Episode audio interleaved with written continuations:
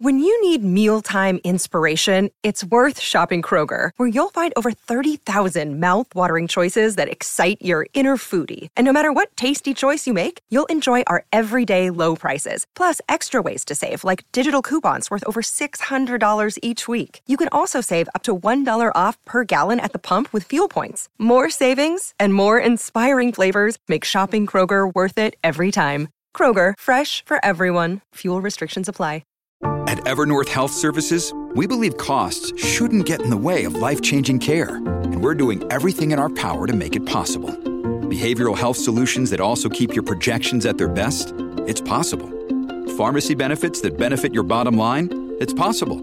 Complex specialty care that cares about your ROI? It's possible. Because we're already doing it. All while saving businesses billions. That's Wonder made possible.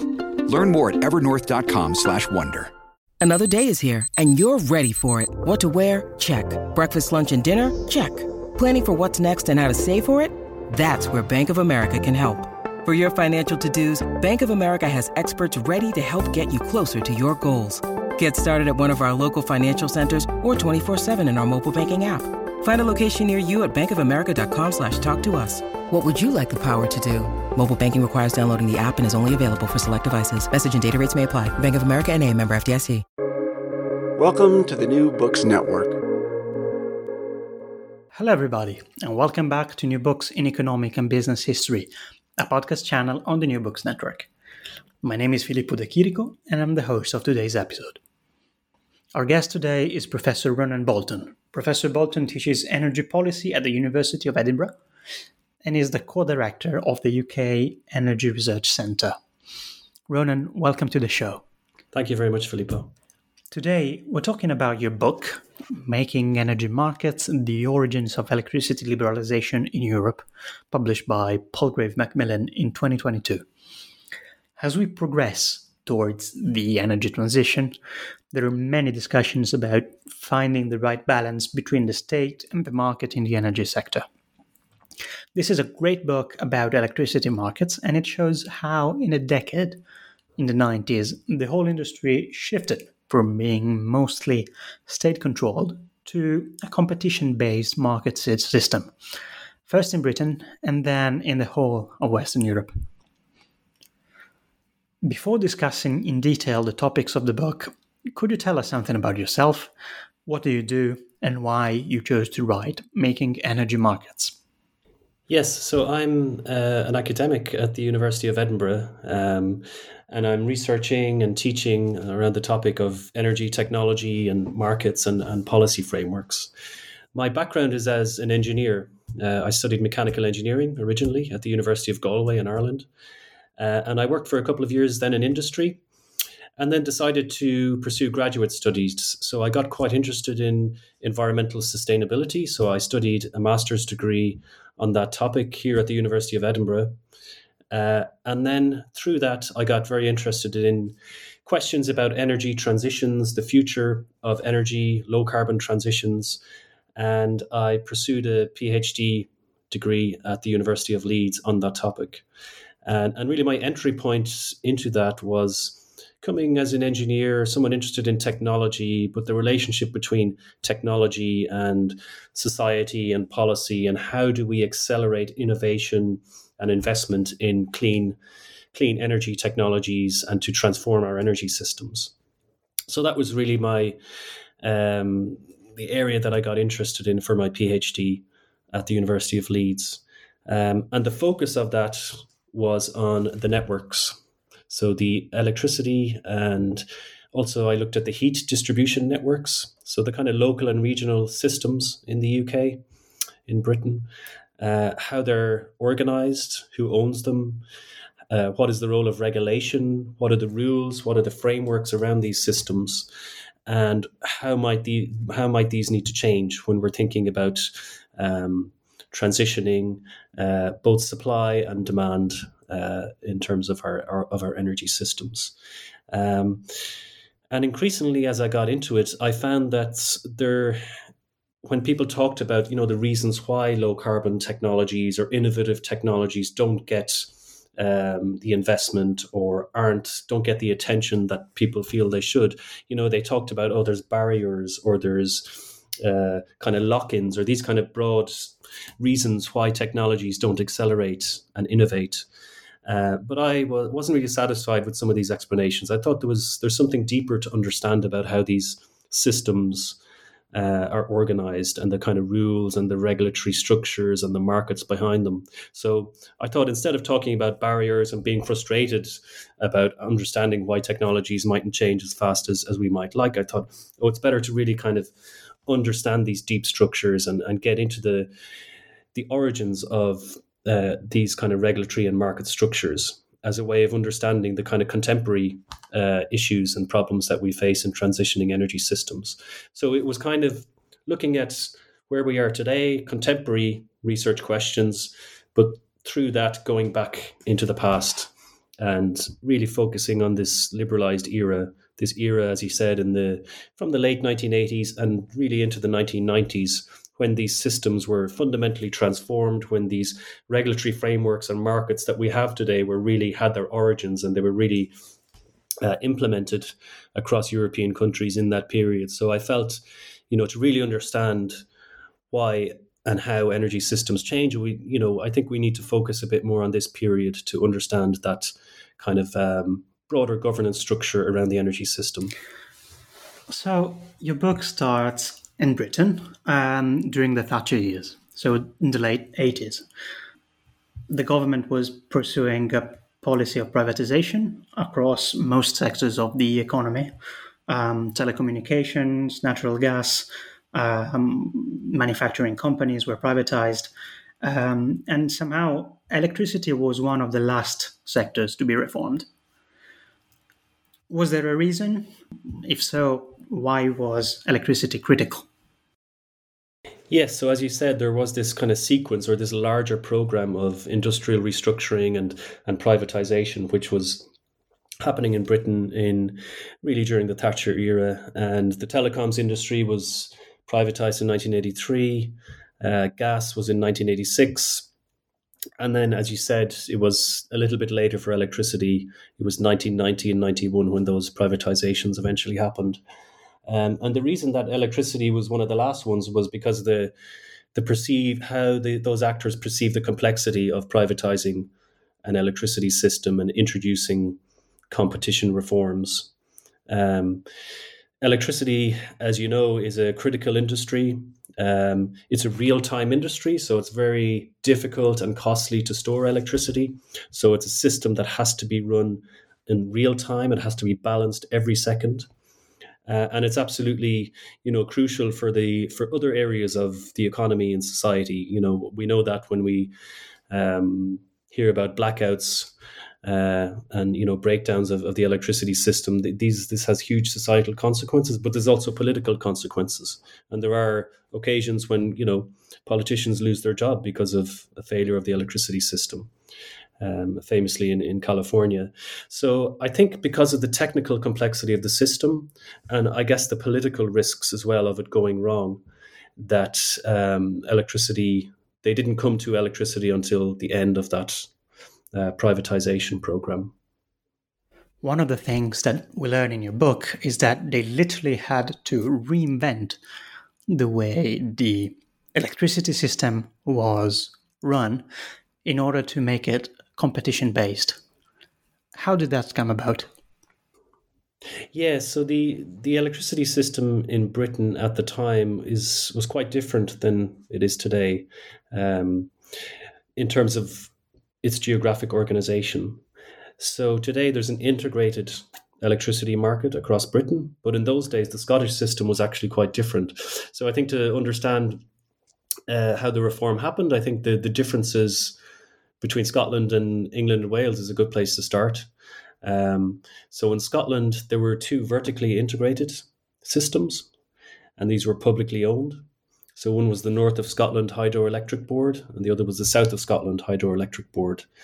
And these were vertically integrated, as, as I said. So they were modeled really on the European style. So a very similar type of systems that you would have had in Germany at the time. So one entity doing everything from generation, networks and right down to the, the customer. Um, but in England and Wales, the system was organized a bit differently. There was one single entity which operated the majority of the power plants. Uh, so there's, say, about 70 large power plants in England and Wales and a large high voltage transmission system. And the entity that operated that was publicly owned, and that was the Central Electricity Generation Board. And then underneath that, there were 12 regional suppliers and distribution companies. So these were integrated in terms of the distribution networks and then the uh, sale onto the end consumer. Um, so there was a difference between Scotland and England at the time. So the focus of the book really is mainly on, on the England and Wales system and the big question at the time was how do you introduce competition into a system which is dominated by one major actor, which is the CEGB, the Central Electricity Generation Board. And I think if you're looking for a contemporary analogy, you would probably think of like EDF, Electricité de France today. It was a similar type of organization in terms of its scale, in terms of, of its influence on energy policy and electricity planning in the country. So really, the big question at the time was how do you, do you how do you split up the CEGB? How many different entities can you make out of the CEGB uh, to privatize those and to have them as smaller competing electricity generating companies? That was one one of the big questions they were thinking about. A second big question was the issue of splitting generation from the transmission grid. So when people look at electricity systems now, this is you know one of the kind of starting points. It's kind of taken a taken for granted kind of feature of electricity systems that generation and transmission are separated. But back in those days, it was a, a big question of whether this was actually feasible and whether there were um, risks to the actual uh, functioning of the, of the, system if you separated out the generators. Um, so the people who ran the CEGB, who were mostly, you know, coming from a technical background and had held a lot of sway with government, were advising, so, you know, you can't do this. It's risky, very costly. Um, we have to keep these integrated. Whereas the advocates of competition were saying you have to separate out the transmission grid because then that acts as the platform for competition. If you have a separate entity operating the transmission grid, you can have different generators coming on on the same terms. So you don't have barriers to entry into the market. Because if the CEGB control the system in a competitive market, you know, they would clearly configure it in a way which acted against competition. So this idea of on what people call today is unbundling, separating out the transmission grid and having that operated independently from the generators and having that as the platform for competition and then having a i guess a practical means for organizing a wholesale market around the transmission grid so these were the big questions that they were facing um, so you know today there is a i guess to some extent a formula or a template for how we do these things unbundling wholesale markets uh, having diversity in the market and things like that, and retail competition. But it, all of these things had to be negotiated and to some extent invented during this during quite a short period from the late 1980s. So the, the third Thatcher government was elected in 1987, and in their manifesto they had a promise to privatize and introduce competition to the electricity market. And the legislation to do that was uh, passed in 1989. So it was quite a short period when these issues had to be tackled and addressed. Um, and eventually, in this, the case of England and Wales, uh, in this story, they they ended up with a configuration of having two privatized generators uh, competing against each other in the new market. So one was called Na- National Power.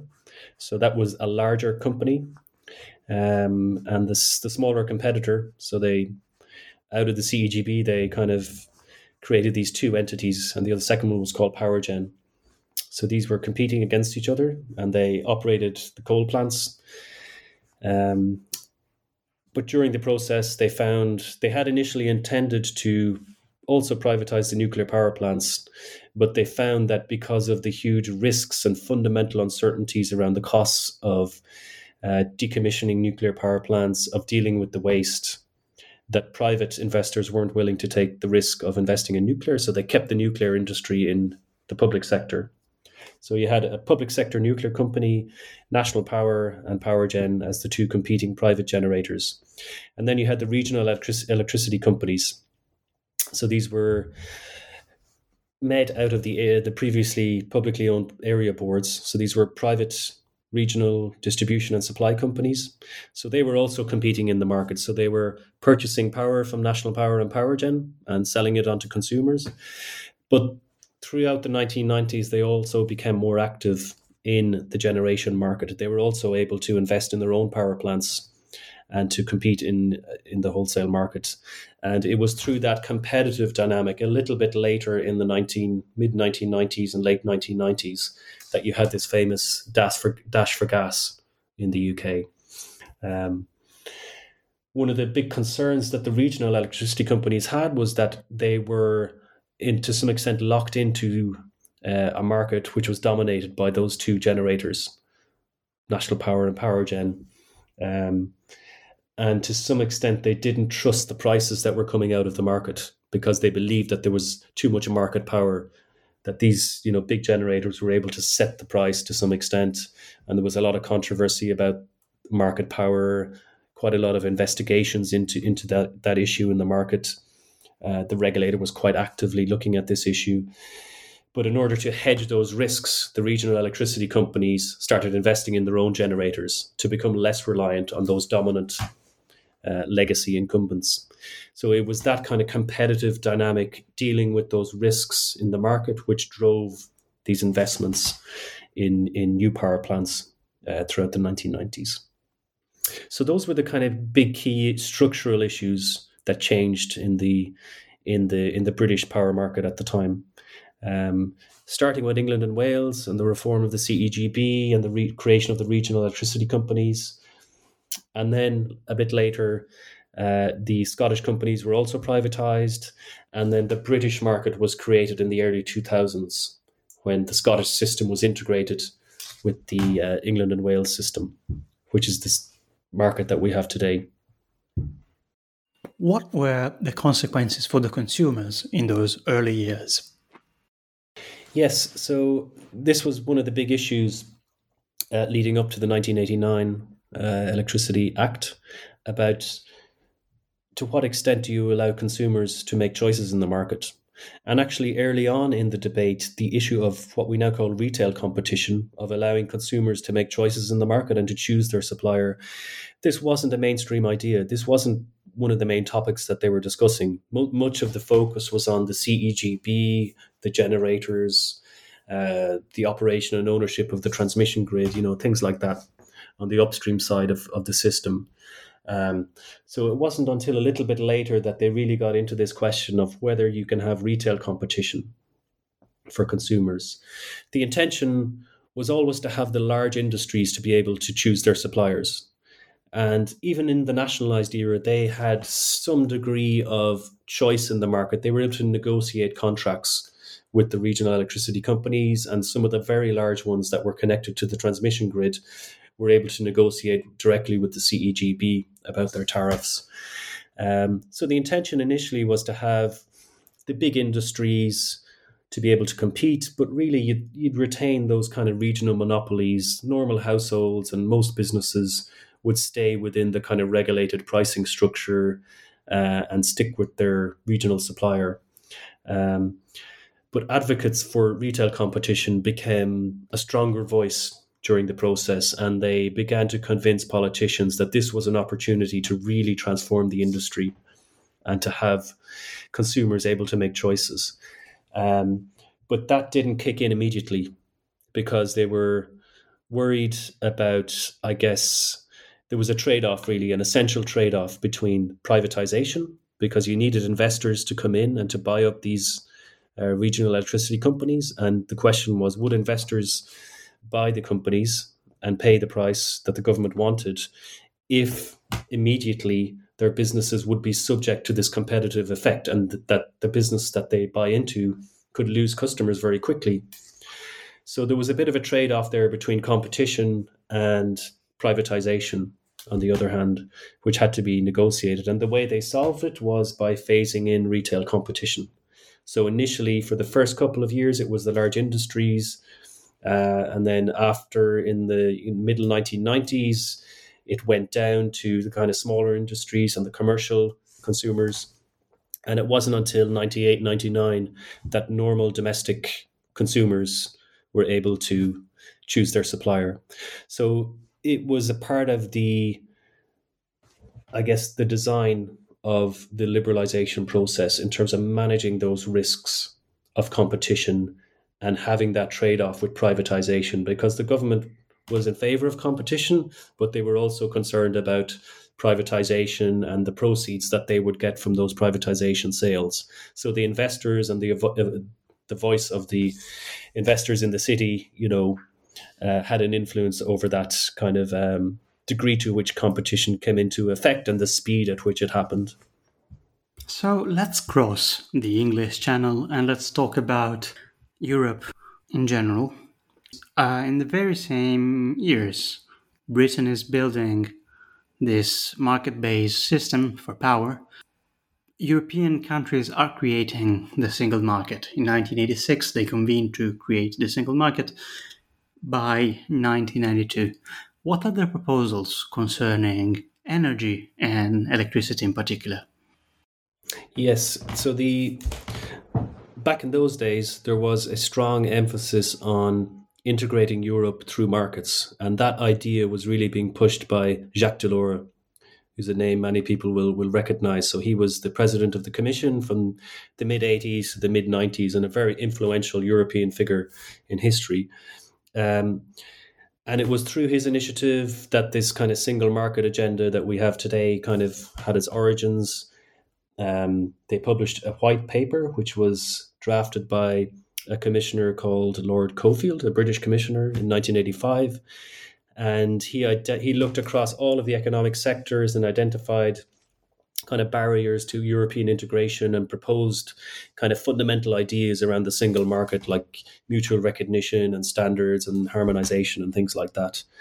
Um, but in that document and the subsequent Single European Act of the of 1986, and the energy sector didn't feature very strongly. It wasn't really part of that original agenda.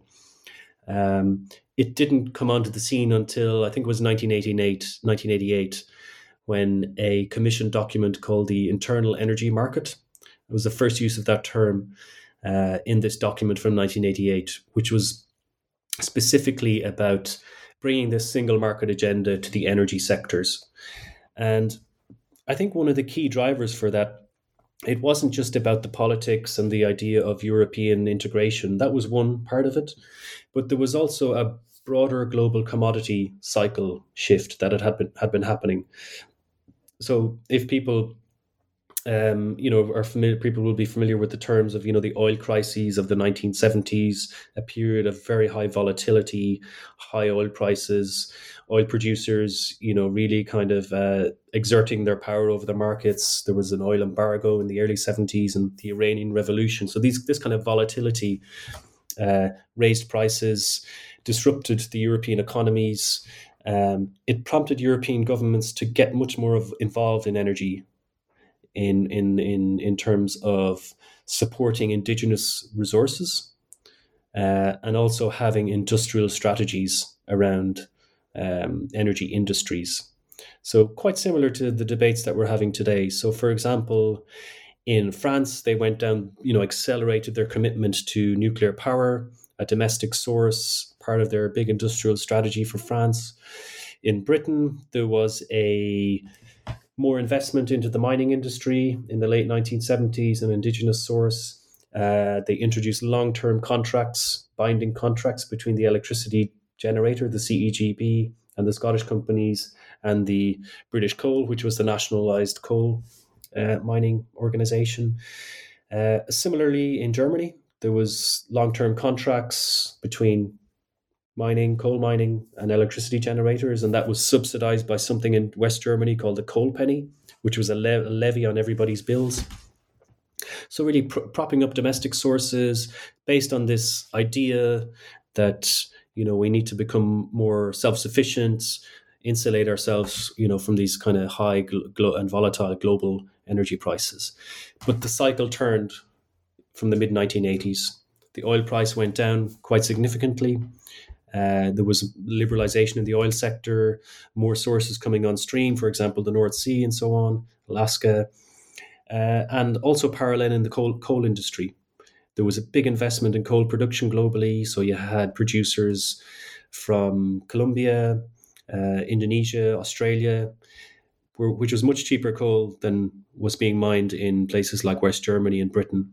And there was a burgeoning, emerging coal market, global coal market. So that was able to be imported into places like Rotterdam.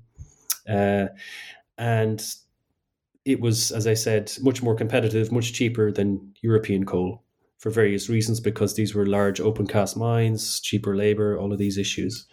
Um, so that change in the global commodity cycle put pressure on this kind of European approach of, you know, policy support for domestic sources, industrial policy. So that was a, a kind of a, I guess, a global pressure on on that European regime as it was at the time on those energy policies, and that was creating concern for uh, the European Commission at the time. So that featured quite strongly in that 1988 internal energy market document this concern about competitiveness of European industry, the need for European consumers, large industries to access these cheaper sources of energy on the global markets.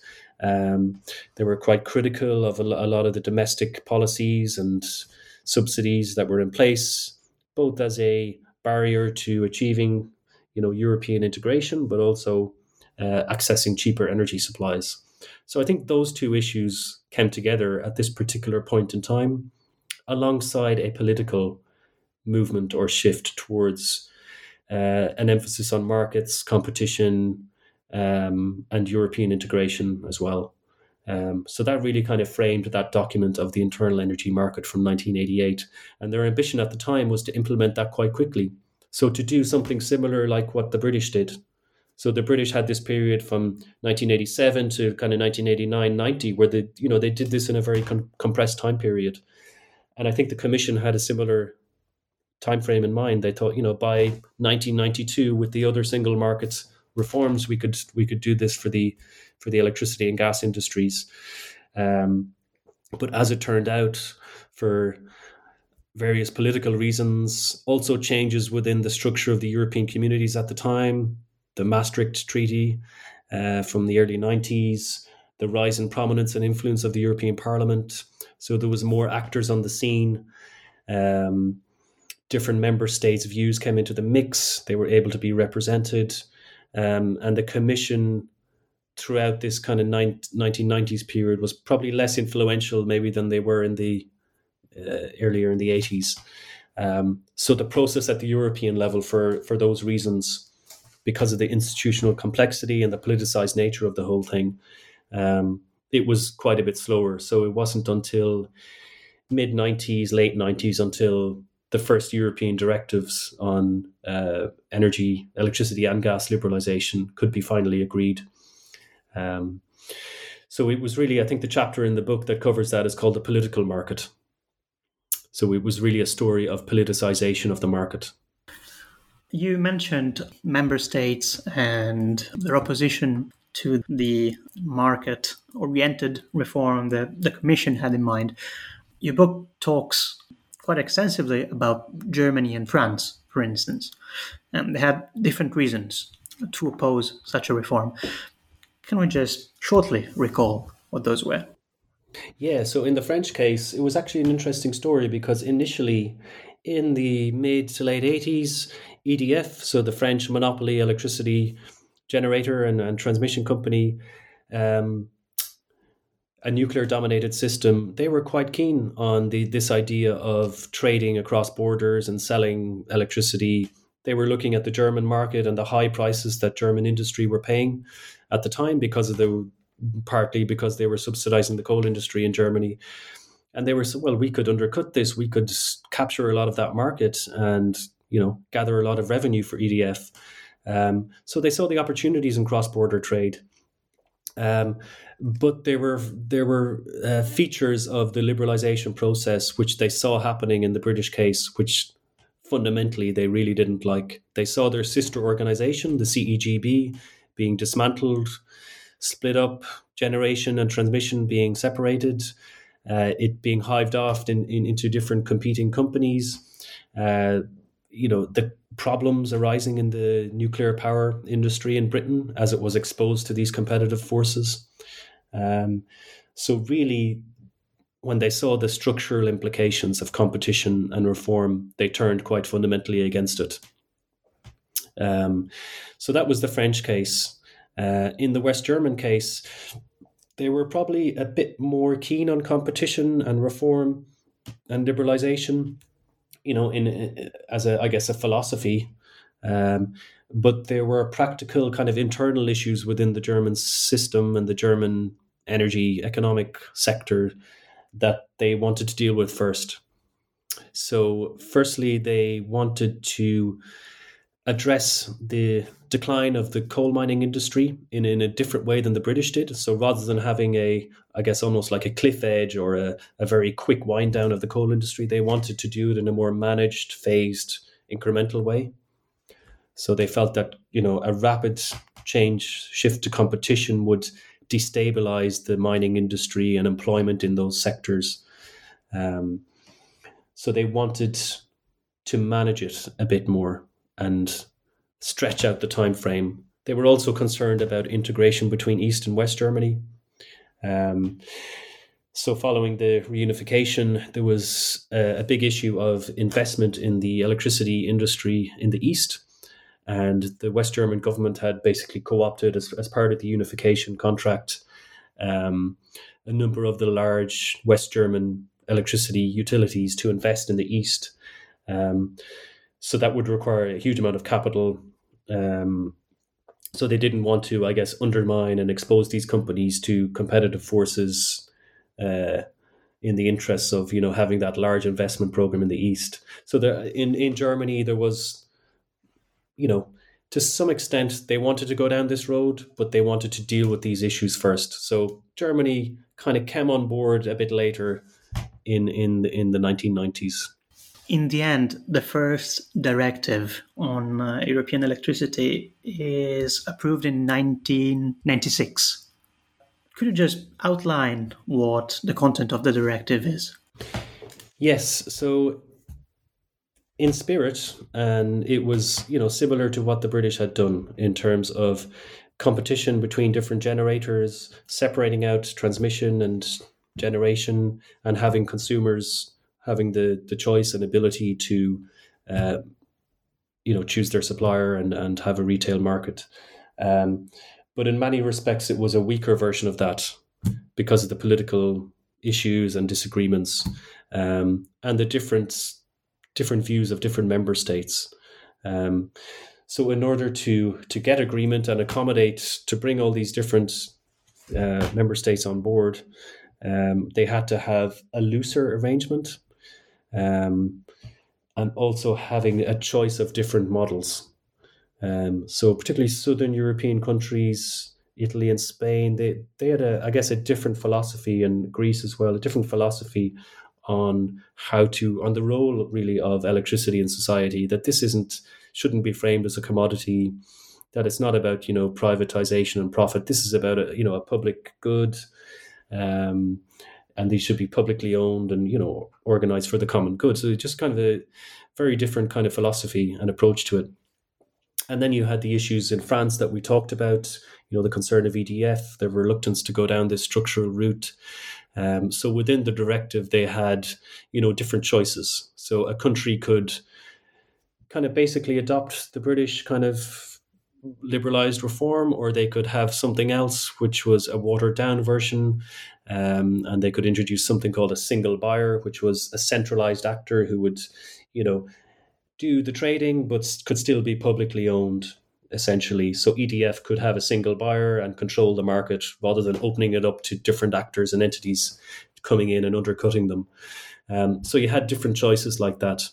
Um, also, the, sh- the separation between generation and transmission was weaker than in the British case. So you could have the same fundamental, you know, organization doing those two things. They just had to have separate accounts.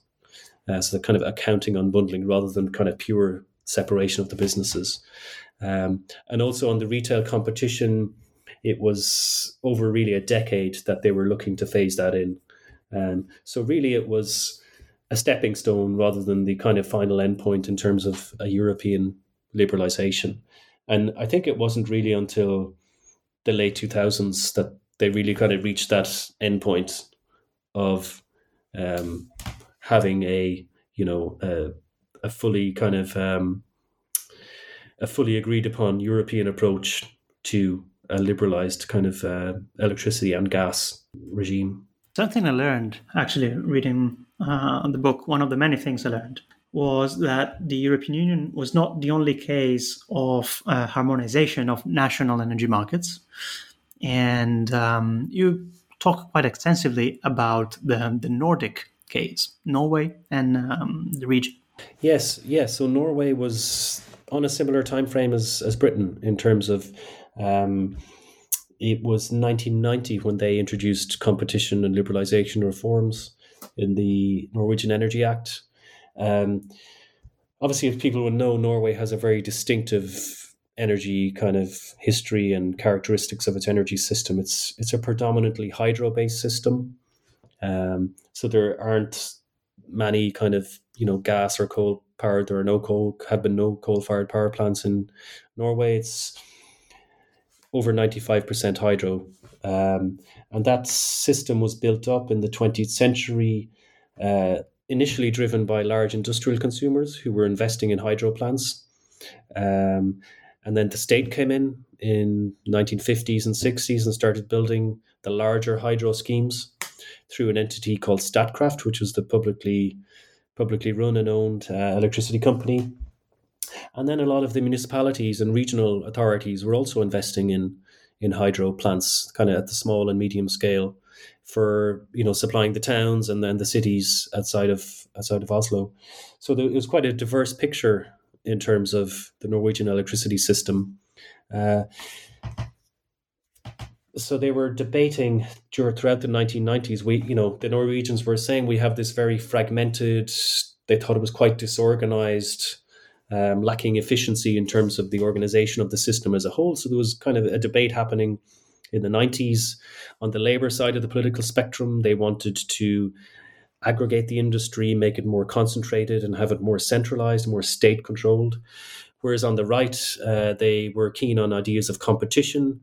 There was a process of liberalizing the Norwegian economy, which was happening um, across different sectors, across the banking sector and telecoms and other areas like that. Quite quite similar to the British uh, case.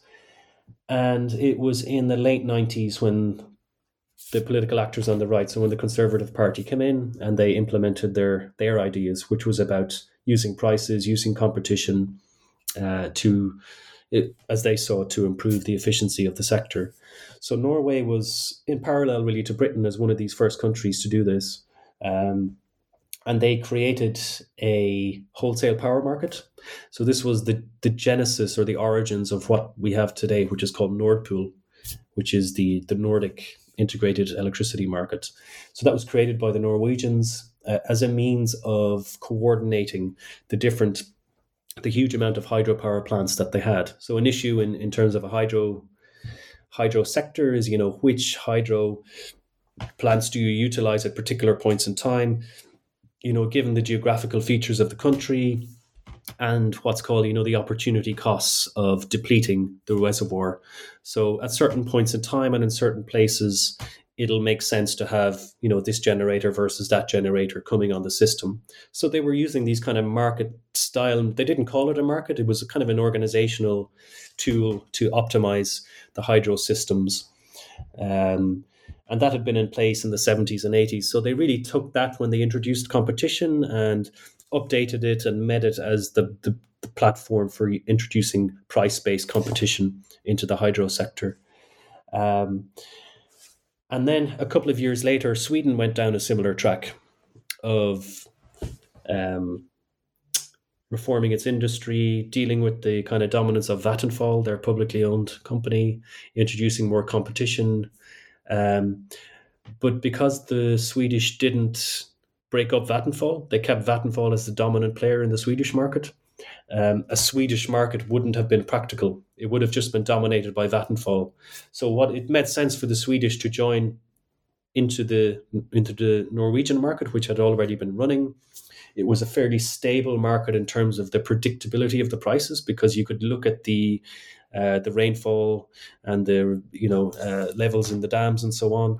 Um, so you could kind of predict, uh, and it would give you some level of certainty about the kind of evolution of prices um, over the long term. So that kind of was a stable uh, basis for their kind of market for the competition in the Swedish sector. So they joined together in um, 1996, I think it was, when they created what we call today as Nordpool. Uh, the, so that was the first um, multinational cross-border market based on competition. Um, and then later, Finland and Denmark, and into the 2000s, the Baltic countries joined.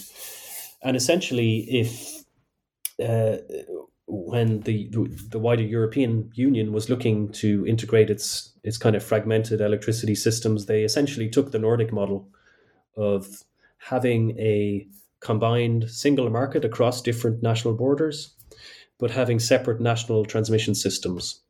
So when Sweden joined Nord Pool, they didn't give up control of their transmission system in terms of the uh, investment in the grid and the kind of second by second balancing. That was still done at a national level. Um, what they integrated was the the pricing and the operation of the cross border connectors. Um, so that kind of suited the European picture as well. So you could have you know a market, but enable countries to retain control of their systems, um, which they were keen to do. So really, the Nordic one is important because it was the first cross border example of electricity markets, and it later became the European model. We have covered in very broad lines the topics of your book, but since you're here, and uh, I know you are a keen observer of current affairs in energy markets, I wanted to ask you something about the rise of renewable sources and how they may impact the role of regulation. I think one of the one of the issues, let's say, in the book was that the environmental question is there but it sits on the back. In those days, people were aware to some extent of of the impact of the energy industries, but not as much as today. And now we also have new technologies and renewables are rising. What will be the their impact and what has been in, in recent years? Yes, so the impact of renewables in, in the European markets has been quite profound. Um, so originally, the idea behind these markets was that you would you would have the operation of the systems organized through pricing. So prices would tell you which power plants is you know at the cheapest at a particular point in time and what mix of power plants it would make sense for a country to to to use at a particular point in time. But also that prices would give you long-term signals about investments. So if prices were kind of persistently high uh, in a country that that would send a signal to private investors that okay it makes sense to invest here we will make a return look at the pricing signals so that was the kind of idea behind the markets that prices would tell you how to not just run the system but how to transform it in the long term but renewables has fundamentally changed that so the vast majority of the investment in renewables across Europe has been based on government contracts rather than market prices. So governments offering long-term contracts, whether that's a feed-in tariff, like a fixed price over 10 or 15 years, um, a renewables obligation certificate, which is an extra revenue stream alongside the market, or something like a contract for difference, where you have side payments to kind of even out the fluctuation in the market prices. Um, so most of the investment in renewables is based on these government public contracts, which is kind of in contrast, stark contrast to the original intentions and philosophies behind the liberalized model. So it's it's actually kind of a, a profound change that's happening uh, in Europe these days as renewables become a much more dominant feature of our electricity systems. Uh, and mo- much of that investment being done on the back of public guarantees rather than market prices, it has diminished really the role of of markets in the long term transitioning of these systems. I think markets still play a very important role in pricing signals in terms of the kind of day to day operation. You know, what is the mix of power plants and renewables and, nu- and, and nuclear and so on that is the cheapest and kind of optimal mix for us to meet our demands on a short term basis.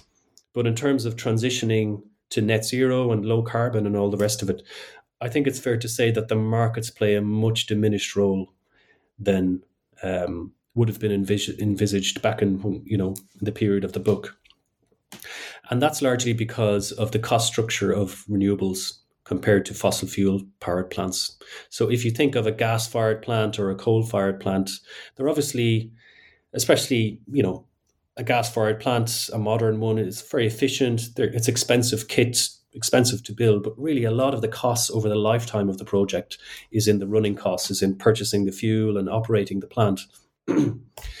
so prices make sense in, in that world you know the the ups and downs of commodity prices can be reflected in the fluctuating electricity price and you can kind of manage the system in that way and they kind of they align together in a coherent way. Whereas for the case of renewables for you know large offshore wind farms or whatever you have big solar parks the costs are upfront. It's about the big investments. And once these plants are are constructed and operating they cost very little to run. You know, you don't have those fuel costs. So kind of prices don't have the same meaning. They don't have the same. They don't provide you with the same information about the actual uh, cost of operating this plant. It's most, mostly concentrated in those kind of upfront investment costs. So really, that's the reason why kind of markets and fluctuating prices haven't been relied upon to to make these big investments in renewables. So I think it's it's quite a a fundamental change, and it's the reason why we're seeing much more government involvement. Uh, people, you know, people call it intervention and so on, but it's really about going back to a world that we had before these markets, before the, the period of the book, when states, either through public companies or long term contracts or kind of regulatory structures, planned out these systems uh, offered long term contracts, and um, you know then structured prices in a way to kind of pay back those big investments. We're, we're back in that type of world, maybe a bit of a hybrid world between the two at the moment, between the market world and the state planning world. So I think the question going forward is whether uh, we revert back totally to a state plan type of system, or we can kind of have the benefits of markets in terms of optimizing, having kind of efficient, efficient pricing signals, giving us information about what the optimal mix at a particular point in time is. I think markets can still have an important role there, and they have played an important role, for example, during the energy crisis in in balancing the systems across the borders. Um, so perhaps we're moving in, into that kind of hybrid world where investment is done on a long term basis, coordinated by states mainly. And then we have markets doing around the edges, kind of optimizing the system. On this note, um, over the past two years, two, three years, first with the, um, the pandemic, and now uh, with the war in Ukraine and all the disruptions on the gas market, we've actually seen the relationship between the state and the market change quite a bit. Where do you see it going? Yes, so that's a very good question and a challenging one too. In some ways, the way I think about it, thinking about the crisis and, and the market, I, I see it as like there's almost a paradox of the markets uh, when I think about the crisis. So, in some ways, relying on markets and short term contracting, you know, say buying gas on the global gas market based on short term signals. Um, relying on you know markets and prices in terms of operating our power system as opposed to kind of maybe more a more long-term plan view. You know we talked about that we're in this hybrid phase between the two but there's still a lot of short-term contracting. So in some ways that left europe vulnerable to the russian actions because by constraining the flows on the pipelines from russia they were able to have a huge effect on the spot prices for gas and power as well in Europe because the two are very linked. gas and power prices. So in some ways, the market, market and reliance on markets left us vulnerable. But then in another way, the market saved Europe. So if we think of how the market reacted, we saw this huge increase in uh, liquefied natural gas inflow into Europe, very rapid, beyond the expectation of many people. They would that you know in terms of what would what would the feasibility of liquefied natural gas to replace those Russian flows? I don't think uh, many would have predicted that, and the huge flows that have come in from places like Qatar and the United States um, into Britain and Spain, where you have these big LNG terminals. Obviously, the prices had to rise to very high levels to enable that to happen, but in some ways, that's how markets work. You know, prices rise and you get more supply. Um, and also in electricity. So we had problems in the French nuclear power sector. A lot of their power plants were taken offline, unfortunately, last year for maintenance issues. So we had we saw huge cross-border flows from places like Britain and Spain into France to kind of make up that shortfall, and that wouldn't have been possible without that kind of integrated market that we talked about. Um, so in some ways, the markets played a fundamental role in delivering resilience for Europe at a very high price, it has to be said. Um, so that's the way I see it. It's very difficult to. It, I think a lot depends on the political narrative that comes out of the crisis, whether it's framed as okay, this was something that made us vulnerable. We have to go back to a state planned long term contracting, less reliance on prices, and so on. So because we don't want to be in this situation again, or is it the narrative that look, the markets worked really efficiently? we were able to balance the systems. The lights didn't go out. We've shifted really rapidly to a new type of gas system, and the power markets worked. Um, so I see it in those two ways. And I think it's a political debate that's happening in Europe at the moment, and which narrative wins out, I think, will have a great bearing on, I think, the future kind of organization of these systems. Um, so I wouldn't dismiss the idea that Europe will continue its commitment to the kind of basic philosophy of markets and liberalization, but maybe amend it slightly, have a bit more of a um, a planned strategic approach in certain areas. So we've talked already about investment in renewables as one where I think we'll see more more state contracting. I think another area is around seasonal storage. So having you know these issues in the gas sector. Um, gas obviously plays a huge role in kind of meeting the winter peaks that we see, particularly in northern Europe, because of the cold weather. You know, our energy consumption goes up quite significantly. So gas has played a fundamental role in enabling us to manage that kind of seasonal fluctuation. Um, so I think we may need some kind of a uh, a plan around how that's going to work in the future as we move away from gas towards a renewables based system. I think the solutions in terms of deliver, delivering that seasonal flexibility aren't quite obvious yet. So I think we're going to we're going to need some uh, long term thinking around that that issue. And then the third issue is around networks and systems and infrastructure. Partly because of renewables. So the geography of the renewables resource is quite different, obviously, than kind of inland power stations, you know, near coal mines and rivers and so on. We're going to be moving to a system with more offshore, windy, remote regions, um, much more solar in southern Europe. You know, so we'll need to kind of beef up the capacity of the networks in terms of the north-south kind of flows of energy that we're going to see, uh, and also the changes in the gas markets, more liquefied natural gas. So reinforcing the onshore uh, infrastructure to enable the system to absorb that LNG as it comes in. So I think there's a big kind of infrastructure challenge as well for Europe. Um, so I think maybe the kind of markets versus state thing is one way of thinking about it, but I think you need to break it down and look at these kind of specific issues and challenges. So I think maybe uh, in in the next couple of years as the dust settles, we'll see a bit of a reconfiguration and more of a strategic view around those issues of seasonal flexibility, uh, networks, and planning of the networks uh, as well. Let's hope so. Ronan, thank you so much for this interview, and I really enjoyed talking to you. Before we go, I have one last question, and that is what are you working on at the moment? Well, first of all, thank you very much for having me, and I really enjoyed the conversation. Um, I'm working on the energy crisis. So I've obviously been following that very closely as it's unfolded over the past couple of years.